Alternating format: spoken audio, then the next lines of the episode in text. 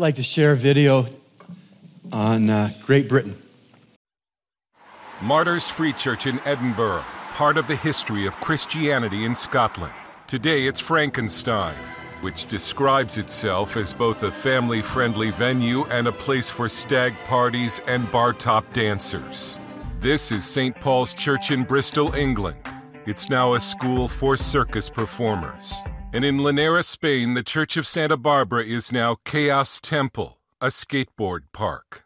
But before you get angry with the owners of Frankenstein, understand that Europe today has more empty church buildings than it knows what to do with, because Europe is by and large no longer Christian. These are the remnants of a lost civilization, Christian civilization. It was once at the very heart of European life and culture. Those days are long gone.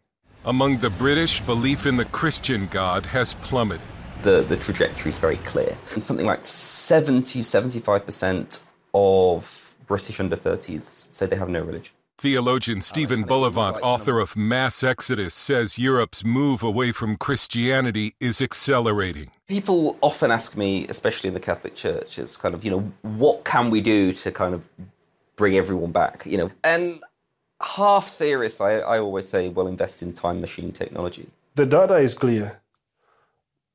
Christianity in Europe is, is, is dying. Dr. Harvey Kwiyani, professor of African Christianity and theology at Liverpool Hope University, is from the Christian nation of Malawi. He says moving to what he calls Britain's pagan culture was a shock. Growing up in Africa, growing up in Malawi, um, Christianity is, is, is exploding. The median age of an African Christian is 19 coming to Europe, these are post Christian people. They have moved away from Christianity.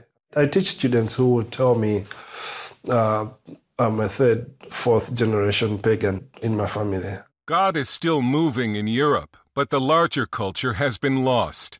And although some governments might still be officially Christian, they are now openly persecuting Christians. What is hard for people in America to understand is that people in Great Britain really have no notion of what Christianity is. Attorney Andrea Williams of Christian Concern in London spends much of her time defending clients like Christian doctor David Mackereth, who, because of his Christian beliefs, refused to call a transgender man a woman and was fired. In essence, I'm now being compelled to say things which I cannot say. But when I'm told to call a man a woman or call a woman a man, they're pushing my conscience where it cannot go because I could not serve my Savior, the Lord Jesus Christ, and do that. It's the same story for Christians across Europe. In Finland, a Christian member of parliament faces possible prison time for simply tweeting Bible verses that condemn homosexuality. And Bullivant warns it will probably get worse as Europe returns to its pagan roots. At the end of that road culturally, I think, is, is, is probably 80, 90% no religion. And so to convince them to, to pay attention to Christianity again is, is a challenge. Only a radical revival can, can change that. But if we don't, then it's going to get darker yet. There is hope for Europe, and it could be in something missions leaders call the blessed reflex. It was the prayer of early missionaries like William Carey and David Livingstone that one day the gospel would return from the mission fields of Africa and Asia to re evangelize Europe. And there are signs the blessed reflex has already begun. Dale Hurd, CBN News, London. I wanted us to see that short clip to better understand the spiritual temperature in Great Britain, but also in all of Europe. Um, Indeed, we need to pray for a massive revival, uh, a blessed reflex, that Jesus Christ would be given his rightful place again. And I know that the mission statesmen that were cited, and even persons in Europe that are, uh, have lived after those mission statements, statesmen, would never have imagined that the famous Christian church edifices would turn into what they have turned into.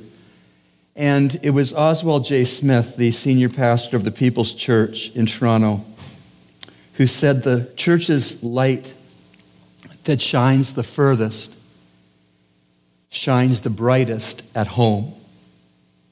And I just want to challenge us.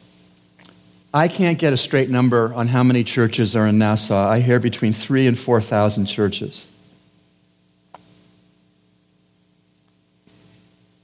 When any church prostitutes the gospel of Jesus Christ